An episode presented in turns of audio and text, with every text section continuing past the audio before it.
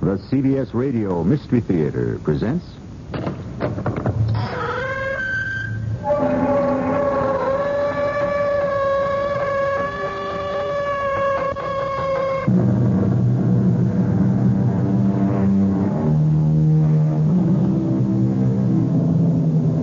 Come in. Welcome. I'm E.G. Marshall. The good books of practically all religions promise us life eternal. However, all of them present us with what some people perceive as a problem. Before one can live forever, one must take a necessary first step. One must die. Naturally, many of us would prefer to waive this requirement.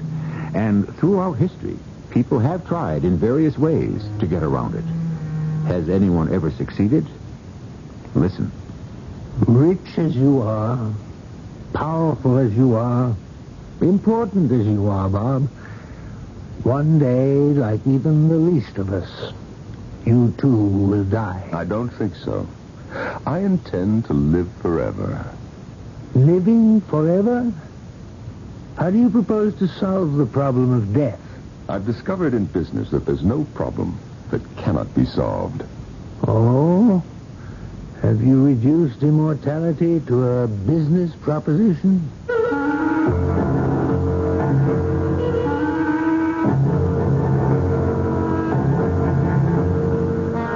Our mystery drama, The First Day of Eternity, was written especially for the Mystery Theater by Sam Dan and stars Norman Rose and Robert Dryden. I'll be back shortly with Act One.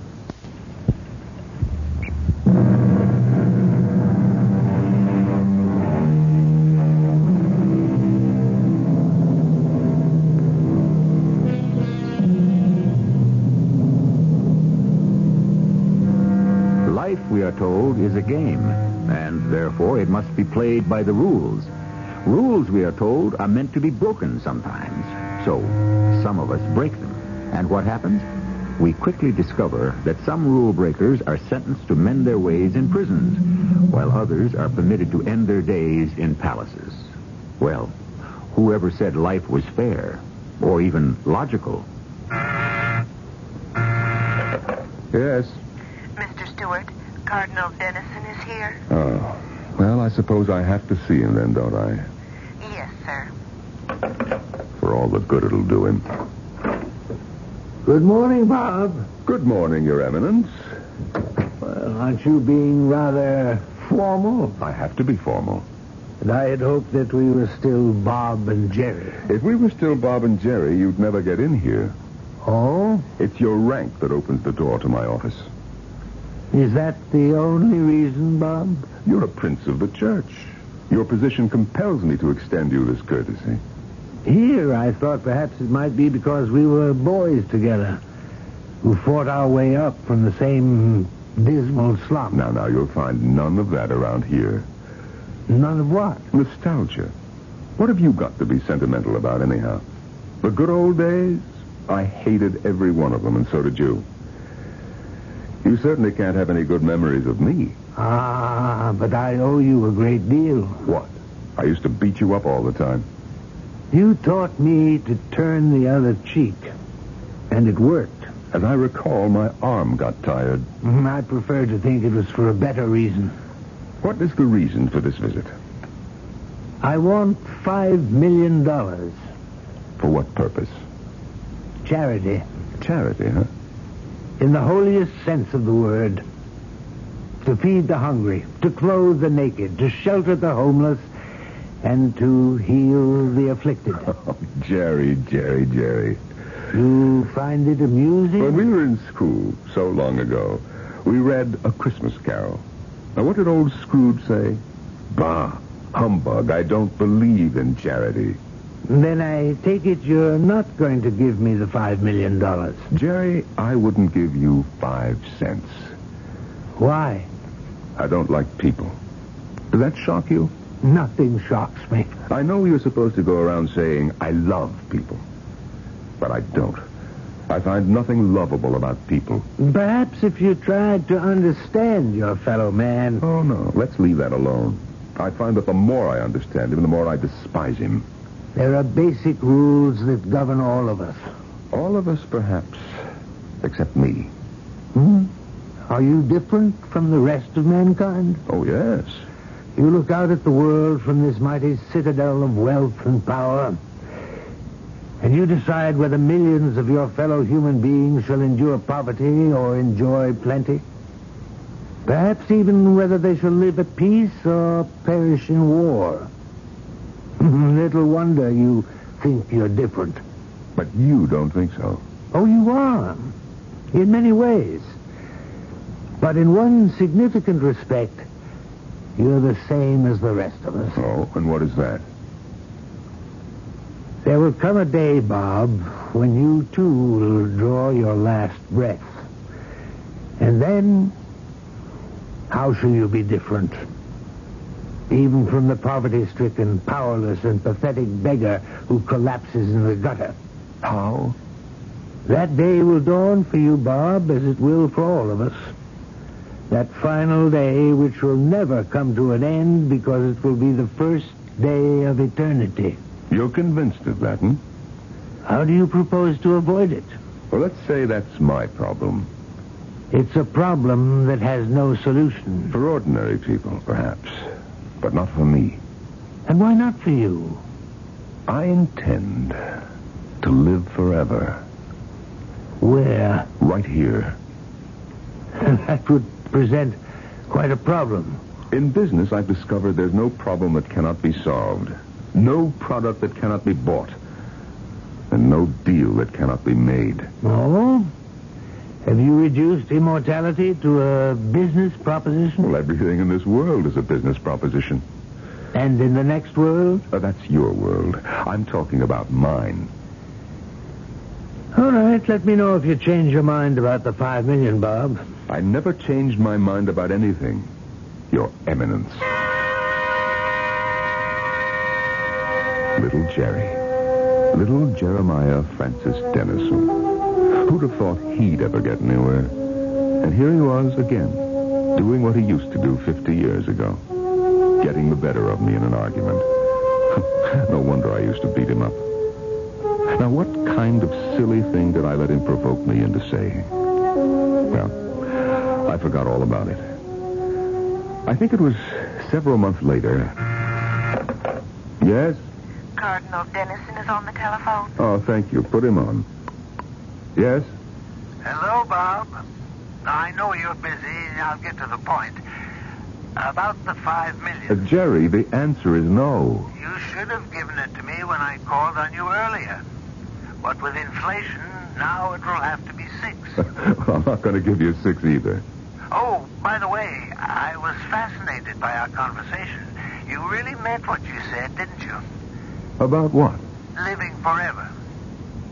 Have you made the deal yet? The deal? You've reduced everything to a deal, you said. I would assume you'd already worked out one to achieve immortality. With whom, I wonder? I'm not at liberty to say. And I wouldn't pry for all the world. Well, Bob, it's been nice talking to you, and we'll do it again sometime. Goodbye. I thought for a moment. Why was this business of immortality necessarily impossible? Wasn't it something that I wanted more than anything else in the world?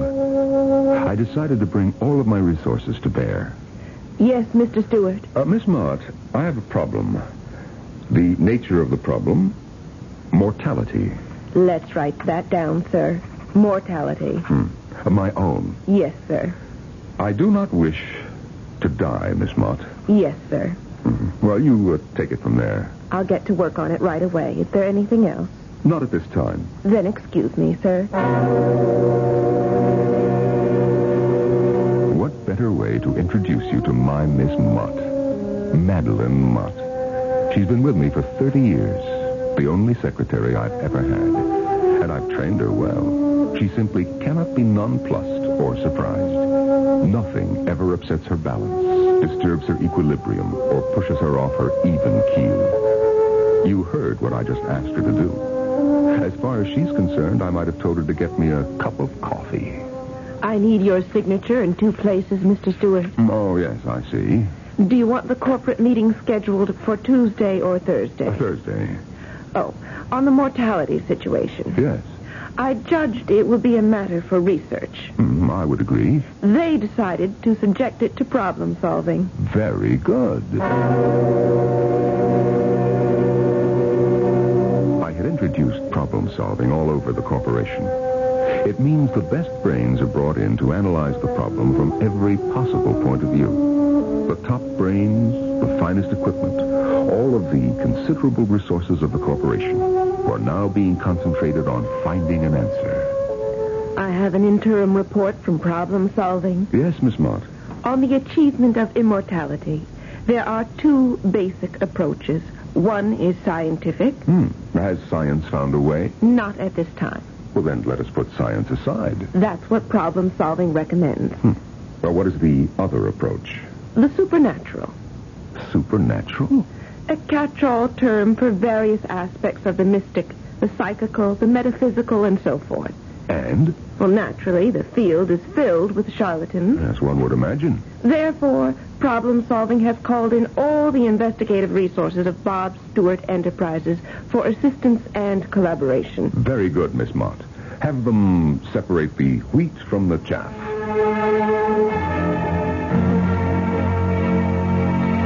Yes, Miss Mott. Researchers have been examining legends, documents, histories, myths, all pertaining to the phenomena of the occult. The transubstantiations of the worshippers of the Mithras, the Kabbalah, the Sanskrit Jataka, works from every known human culture. Good. They have interviewed and investigated psychics, mystics, mediums, yogis, gurus, dervishes, exorcists, witches, astrologers. Spare me the details, Miss Mott. I would assume the project is in excellent hands. That's how it's done. The united effort of a top-notch team. I realized that the end result was something that I had yearned for all of my life. Immortality. This would be the supreme achievement. And I was going to achieve it. But time was going by, money was being spent, resources were being consumed, and there was no progress. But how could I become impatient? Had there ever been a project like this? And of course, Cardinal Jerry would never let me forget it. One night at a civic dinner, I asked to be seated next to you, Bob. oh, I'm flattered, Your Eminence. Uh, the answer is still no. Bob, very soon the sum will have to be seven million. you never give up, do you, Jerry? How can I? Does poverty ever give up? Hopelessness? Despair? Disease? Now, concerning your personal problem, What personal problem? your desire to live forever, have you made any progress there? May I trouble you to pass the salt, Your Eminence? I'd show him. I'd show the world. Sooner or later, my people would find a lead, a clue, which could become a breakthrough. Nothing in this world, and in the next, can withstand human determination. Mr. Sturdivant is here, sir, with a report. A report on what? Project Immortality. Sturdivant is head of security. Why would he be making it? Well, well, all right, send him in. Sturdivant. Hey, Mr. Stewart? Well, come in, Sturdivant. Sit down. Huh. Thank you, sir. Well, Well, as you know, sir, I'm uh, security chief of the project. Now, a week ago, head of problem solving says to me, We've got somebody we want you to check out. who? Fellow says his name is Rupert Reston. He's uh, president, chief executive officer, and everybody else of an outfit called Eternity Incorporated. And what does this outfit do? I asked him. He told me. They sell eternity. Eternity? He said uh, he heard you were in the market for some. Hmm, well, what did you find out about him? Eternity Incorporated is registered in the name of Rupert Reston as a private company doing business in the state. But what did you find out about Mr. Reston? Nothing. There's no record of him anywhere. We managed to get his fingerprints. But they're not on file with anybody. We put him on the computer all over the world Scotland Yard, the Surete. Now, we even used our reciprocity behind the Iron Curtain. Well, surely you must have learned something. There is no record that he was ever born, nor is he known to anybody anywhere on this earth. Have you watched the place? We have it staked out 24 hours a day, Or sir. does he have any visitors? We never see any. Does he go anywhere? Never leaves the house. Is anyone with him? He's always alone. What do you think? What does your policeman's instinct tell you? This Mr. Rupert Reston scares the living daylights out of me.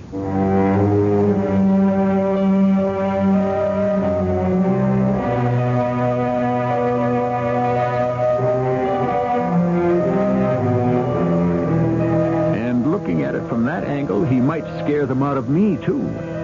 Well, it seems we have an organization called Eternity Incorporated, which sells eternity. And why not? These days, isn't practically anything you can think of obtainable in the marketplace. We shall see if this purchase can be arranged when we return shortly with Act Two.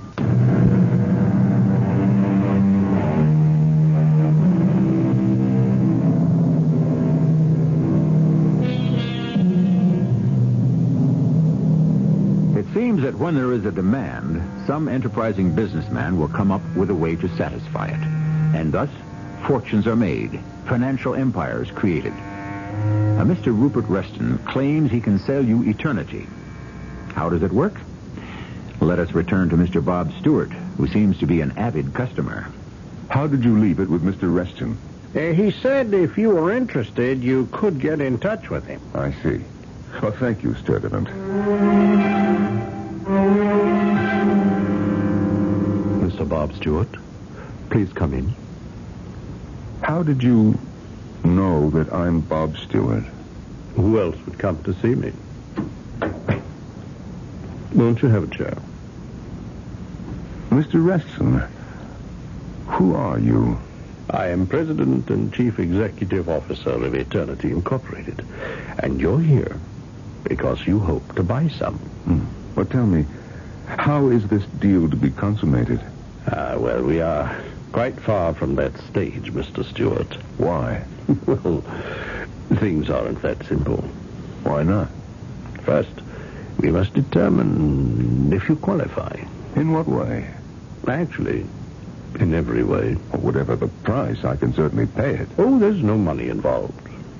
There isn't? Our service is free of charge. What are you saying? First, we must determine why you want to live forever. Well, doesn't everyone? No, no, not really. Not after they give it some serious consideration. Most people would like to live as long as possible, but not for all eternity. Hmm. But I do. Why do you want to live forever? Uh, just a minute. Who are you? I've already told you. How do I know that you're on a level? Some of the best brains in your corporation seem to be quite impressed with me. On the basis of what? You're out of your element, Mr. Stewart. You're a man who is fanatically devoted to facts, figures. Before you accept something, you have to be able to see it, touch it, taste it. Because I believe in reality. Now, but reality may very well be the greatest illusion of them all.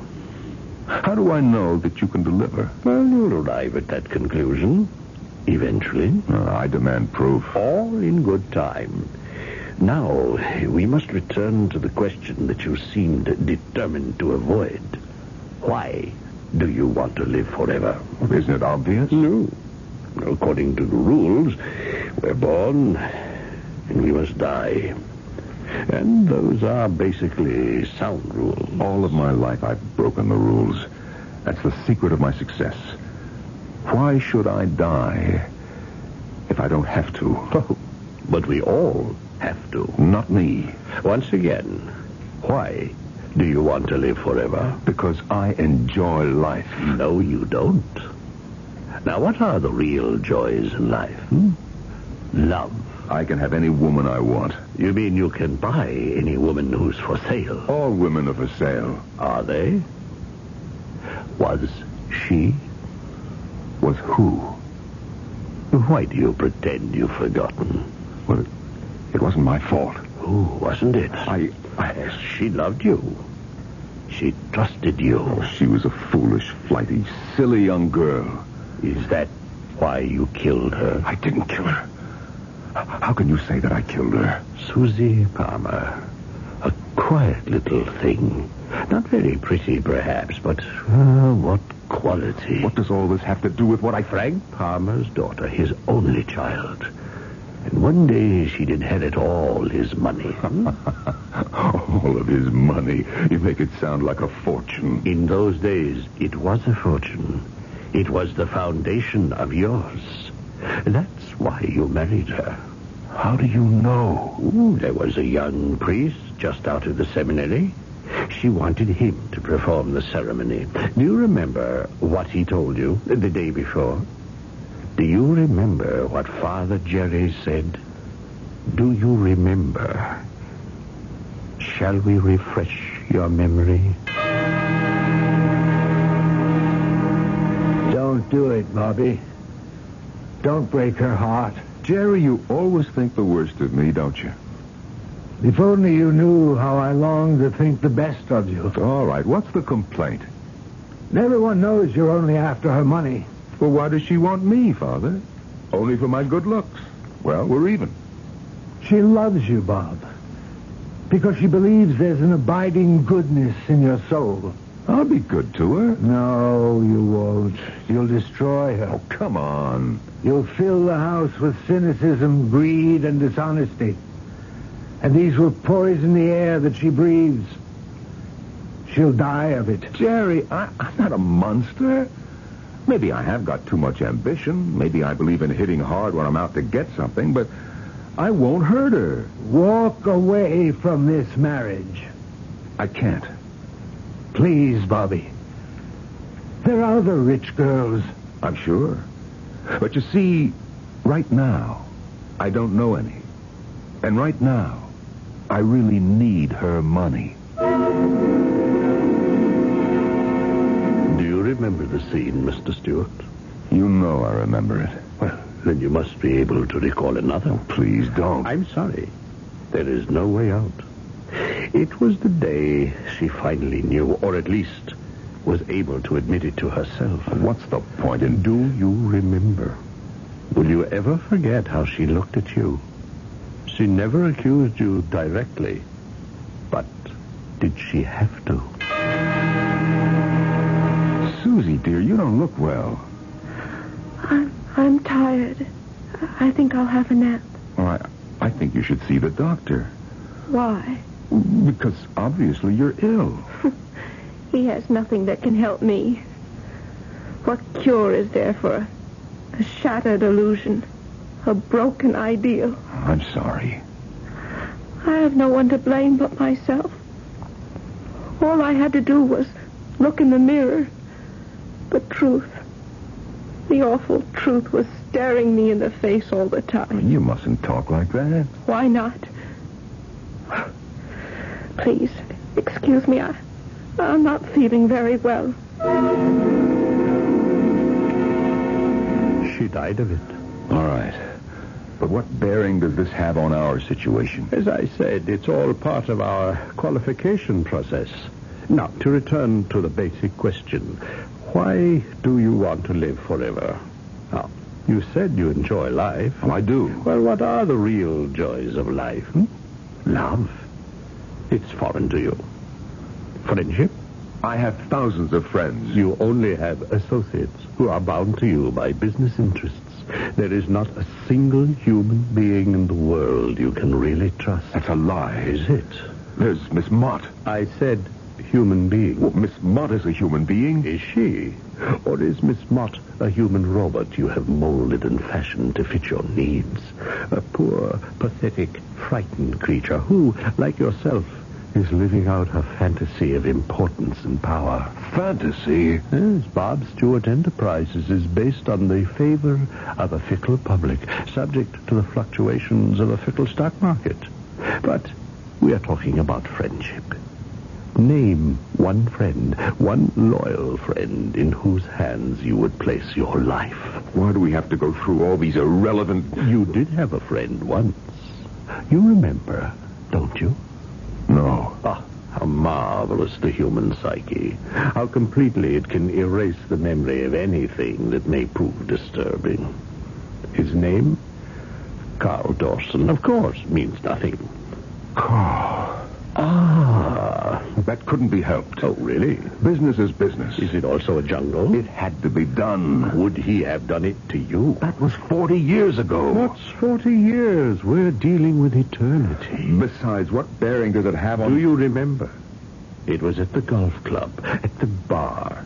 You had just cut his throat, and he had just found out about it. Why do we have to talk about. We have to. Remember? You had just ordered a drink. I'll have the usual, Peter. Oh, here's Carl Dawson. Let's find out what he wants. What I want, Bob, is to punch you in the nose. Oh? But that'd bring me down to your level. What's the matter, Carl? Now, Bob, at least have the decency not to pretend. The opportunity was so good, I just had to take it. Oh, You mean you had to sell out to the enemy? look, this isn't war, it's business. Which I just found out is worse. I thought you'd stick with me. Well, it made more sense to go the other I way. sunk everything I had into the firm. I'll see to it that you get out without being too badly burned. Why, Bob? Why? You are old fashioned, Carl. These guys represent a wave of the future. They deal in concepts and techniques that repel you. Make an honest product, tell your story honestly. And why do you need these vultures? To introduce some sort of chicanery. Don't you see how we no longer agree? It's high time that you retired, anyhow. Now, I'm going to fight you, Bob. You don't have a prayer. You'll go broke. We'll see about that. Carl, if you stick around, you're going to be destroyed. We'll see. All right. You ask for it. Carl Dawson, the man who guided your first steps in the business world. He didn't keep up with the times. You drove him into bankruptcy and finally suicide. Well, I gave him a chance to get out. You used Susie's money to buy into Carl Dawson's company, and in the end, you killed both of them. All right. Let's put an end to it. I must call your attention to the fact that I am a customer.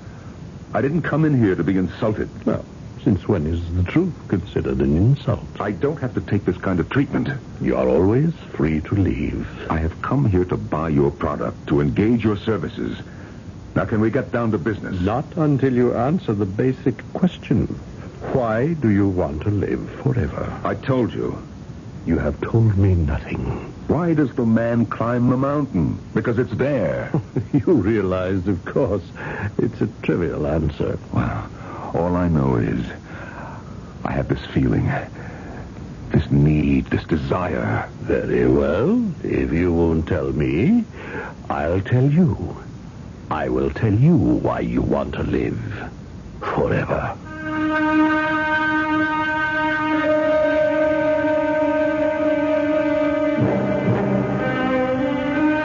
We'll do that in Act 3, which is always the time of revelation. But as you consider it, why does Bob Stewart have so much difficulty making out a case for eternal life? It's something that everyone would seem to yearn for. But then, on sober consideration, one becomes of two minds about it. Is it really such a good idea after all?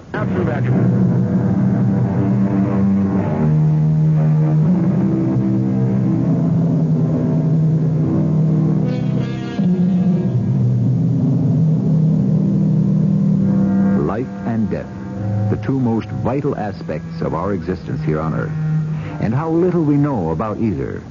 When does each begin? And when does each end? Or is there neither a beginning nor an ending? Who knows? Our friend Bob Stewart, one of the richest men in the world, has been consumed by the problem lately. Again, Mr. Stewart, why do you want to live forever? Well, I, I, I just don't know how to answer that question. You obviously get no joy out of life. I. uh, Yeah, well, shall I answer the question for you? You want to live because you're afraid to die. Oh, I'm not afraid of anything. Not even death. Everyone is afraid of death. Yes, that's right. All of us are. But do you know what happens to most of us? We can come to terms with it. We understand, consciously or not, the logic of it, uh, the necessity for it. And if it will come to us in the fullness of time, we will accept it. All right, you answered the question for me. Therefore, let us proceed. Now, uh, just a moment. Your fears go beyond anyone else's. You don't want to meet them. You could never face them. Who? You still don't know. Why do you pretend? The people you killed. Your wife, Susie. Your friend, Carl. That isn't true. Oh, no? Of course, they're the two important ones in your life. There are hundreds of others. Don't say that. Oh, people you misled, swindled. I never swindled anyone. I know you merely gave them a chance to go wrong. They're all waiting for you, and you know it. Ah. Let me tell you what the truth is. Vanity. I have vanity. I want to do something that, that no human being has ever accomplished. I want to be the first. I want to show the world that I'm someone unique, special, a man unmatched in history, a man who is different, better. You believe that? Yes, I believe it. Well, it doesn't matter. We could not accept you as a candidate for immortality in any case. Why not? You don't have the qualification. Who does? I don't know. In all the years I've been on the job, we have never come across any human being who did. Well, what are the qualifications? I don't know that either. What do you mean you don't know? Oh, I'm sure we'll know them when we finally see them. And now, sir, I shall not take up any more of your time. And that's how he dismissed me. Me, Bob Stewart. Well, I wrote him off right then and there as a faker of one sort or another. But as the days passed, I wasn't so sure. There'd been something about him. And then I said to myself, You don't take no for an answer, Bob Stewart. There must be something that this man wants, needs. Go see him again. Work on him. Make a deal. Mr. Stewart, do you have a private listing for Mr. Reston? No? I can't seem to find his number. Well, did you ask information? There is no listing under that name. That's impossible. I had them check the address. They never had a subscriber there. Get hold of Mr. Sturdivant. Well, beats me, Mr. Stewart. Now, I went to the building. The place was empty. He was gone. Where? I, I don't know. Well, didn't any of your men see him leave? No, sir. Didn't you say that you were on 24-hour stakeout? Yes, sir. Well, then how could he disappear? I don't know. Ah, Your men, now, are they trustworthy, competent? They are experienced, and I bet my life on them. But still... Yes, sir. I doubt them myself, except Except what? there is just too much going on that can't be explained. Well, if you don't know where he went, perhaps you can find out where he came from. You might get some information from the building management. We were there. And they couldn't tell you anything that's impossible. They would have demanded references of some kind. Hey, Mr. Stewart, the problem is they claim he never was their tenant. What? Well, they claim he never rented the place at all. But that's impossible. I was there. I know that.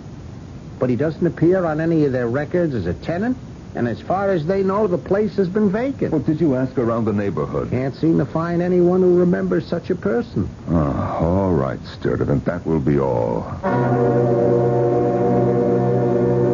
I didn't know how to react to that development. How could I have come for it? Rupert Reston was not a figment of my imagination. Other people had seen him and spoken to him. Who was he? A very clever hustler? Or was he. Was he what? I couldn't even imagine. But somehow I felt that this had been a test. That I had been found wanting. That a way Rupert Reston had represented was now closed to me. But there had to be other ways. There simply had to be. Miss Mott, Yes, sir. why am I not receiving any reports from problem solving? They have nothing to report. What do you mean? They're not making any progress. That's impossible. It is not an ordinary problem. It isn't? It's unusually difficult. Do you know something, Miss Mott? Do you realize that for the first time in 30 years, you have attempted to justify the failure of someone in this organization? No, I, I, I didn't realize that. And for the first time in 30 years, people, top people, on whom I rely completely have failed me. Failed? For 30 years, I have built this company. I was pointing toward something. I wasn't quite sure what. And then one day I had a talk with someone, and I realized for the first time what it was that I really wanted. What would give my life logic and meaning. And the people I developed and trusted, the people I made powerful and wealthy, are unable to help me. When I need them, I find them wanting. Uh, are you all right, Mr. Stewart? Of course I'm all right. Why do you ask? Well, you seem to be somewhat flushed. It's, it's because it's, it's hot in here. Oh? Uh, turn up the air conditioning. Everything is for sale, Miss Mott. You understand? Everything and everybody. My wife, Susie, she sold herself to me because I was handsome. Carl Dawson sold himself to me because he thought I'd save his failing one-horse business. You sold yourself to me too, Miss Mott. You knew that I wanted a machine, and so you became one. You did, didn't you? Yes, Mr. Stewart. You gave up any thought of a life for yourself because you knew I would need all of your loyalty, all of your energy, all of your time. That's true, Miss Mott, isn't it? It, it is. But I made you rich, too, didn't I? Yes, sir. Then why do any of you have cause for complaint? Who does this Rupert Reston think he is? I can face all of you in the next world. I, am not afraid to die, but I'm not going to. I'm going to live forever. Forever. Mr. Stewart! Mr. Stewart! Get an ambulance quickly!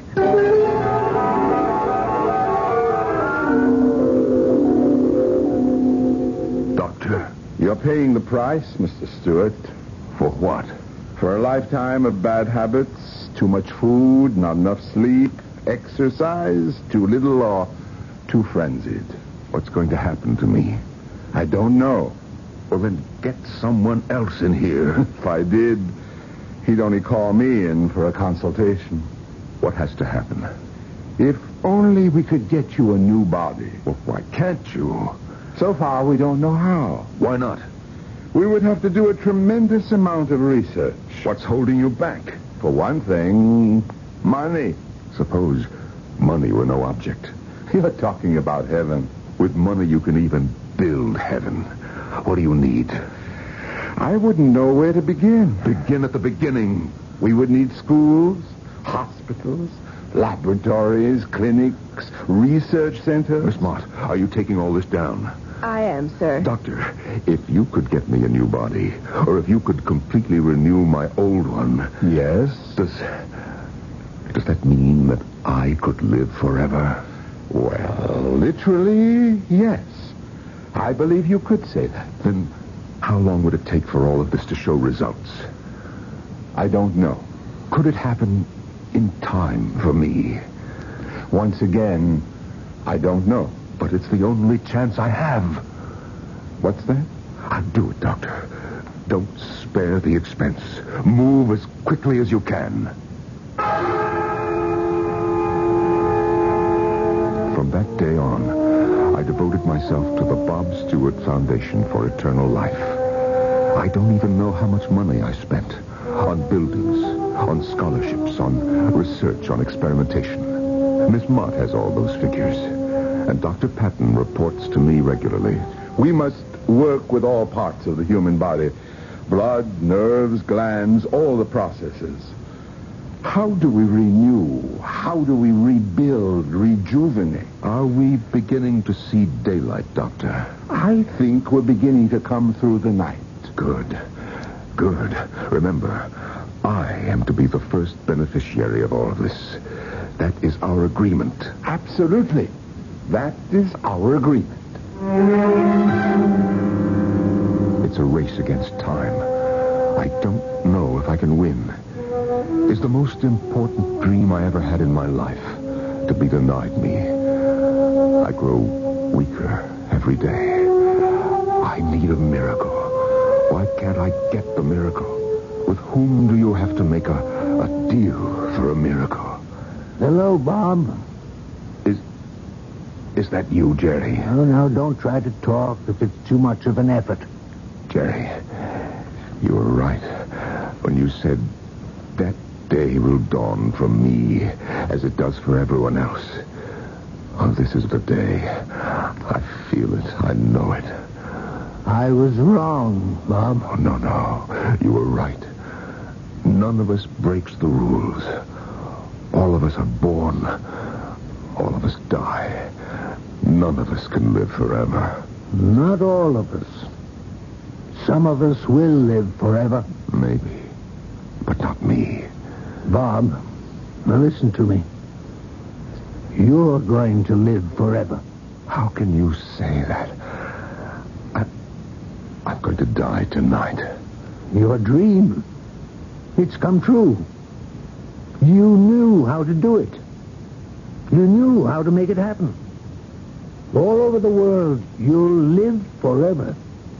In all the hospitals and schools and laboratories, in all the generations of doctors who will learn there, and all the people who will be healed there. Is that true, Jerry? Is it? Well, then, then I don't have to be afraid. No, of course not. And, and even if I lied, stole, cheated, even killed for the money, in the end, I gave it all back. Yes, Bob. You gave it all back. And that's all that will be remembered. That's why you're going to live forever.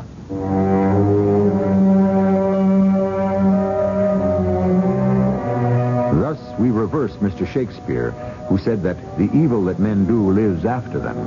The good is oft interred with their bones. No, these days a more kindly and forgiving world buries the evil and enshrines the good.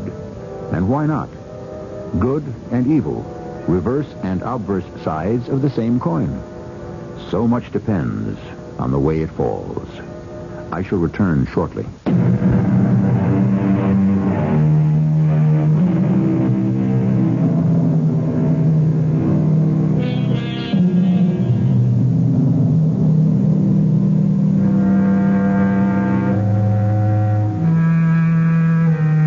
Does anyone really die? Isn't our world the sum total of all our acts and thoughts and feelings? Isn't our impact on the world, no matter how slight or seemingly inconsequential, a part of the collective consciousness? Matter, says the scientist, can neither be created nor destroyed. And since we ourselves are matter in one form or another, we must go on forever. Of course, instead of asking ourselves, does anyone really die? We might with more profit inquire, does anyone really live? Our cast included Norman Rose, Robert Dryden, Earl Hammond, and Tracy Ellis. The entire production was under the direction of Hyman Brown. This is E.G. E. Marshall inviting you to return to our Mystery Theater for another adventure in the macabre. Until next time, pleasant dreams.